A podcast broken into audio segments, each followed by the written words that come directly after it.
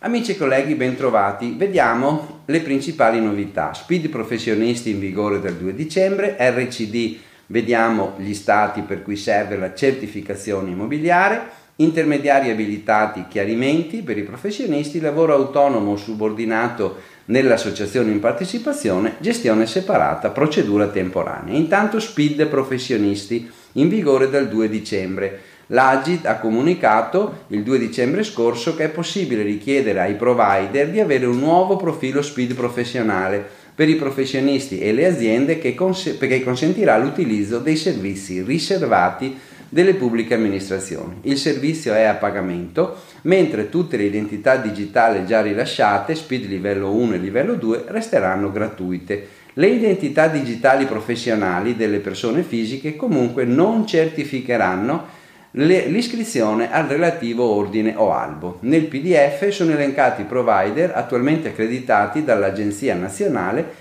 anche se alcuni potrebbero non essere in grado di fornirlo immediatamente.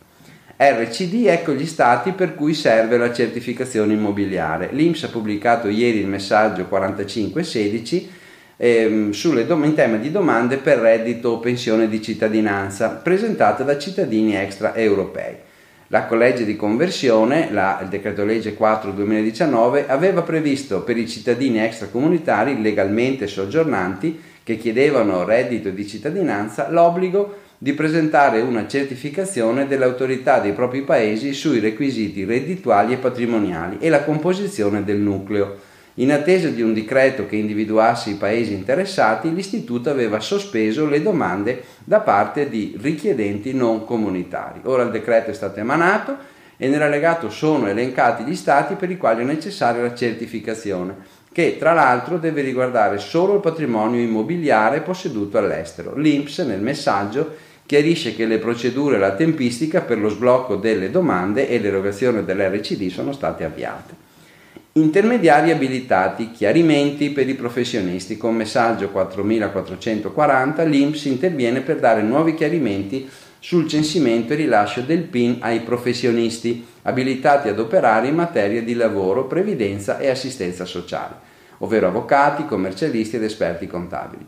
Gli avvocati che intendono operare come intermediari abilitati devono inoltrare la richiesta a mezzo PEC all'INPS ma prima va data comunicazione all'Ispettorato Nazionale del Lavoro come descritto nella nota INL numero 32 2018. Dopodiché l'avvocato deve recarsi presso uno sportello IMSS con il modello SC64 per chiedere il rilascio del PIN per i servizi aziendali. Se però vuole operare non come intermediario ma in qualità di avvocato, dovrà fare riferimento alle istruzioni impartite con circolare 151. Per i commercialisti Invece il canale di comunicazione attraverso la casella PEC è destinato esclusivamente agli ordini provinciali, quindi il professionista che vuole svolgere attività come intermediario abilitato deve farsi censire dal proprio ordine professionale e poi richiedere il PIN con la stessa procedura riservata agli avvocati. Lavoro autonomo e subordinato nell'associazione in partecipazione. Con l'ordinanza 31.007 del 27 novembre è intervenuto nel caso di una SRL nella quale i rapporti di due collaboratrici con contratto di associazione in partecipazione sono stati riclassificati dagli ispettori come attività di lavoro subordinato, anche se avevano una retribuzione legata agli utili. La Corte Suprema ha infatti confermato delle precedenti decisioni di merito, affermando che in tema di contratto di associazione in partecipazione con apporto di prestazione lavorativa Laddove è resa una prestazione lavorativa inserita stabilmente nel contesto dell'organizzazione aziendale, senza partecipazione al rischio di impresa e senza redistribuzione delle perdite e senza controllo della gestione, si ricade ovviamente nel rapporto di lavoro subordinato, anche se la retribuzione è calcolata nel rapporto agli utili, cioè come indicatore non è sufficiente. Gestione separata e malattia, procedure temporanee, lo dice il messaggio 4529 dell'INPS che fornisce precisazioni operative sull'ampliamento delle tutele previdenziali per malattia e degenza ospedaliera ai lavoratori iscritti alla gestione separata previsti dal decreto 101 2019.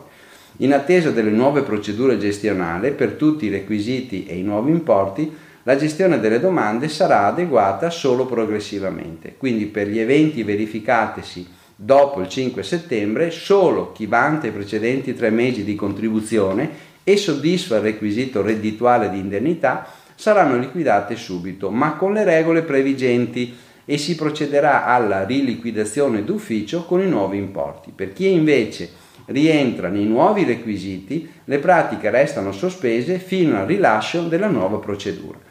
Bene, vi auguro buon lavoro e buona settimana.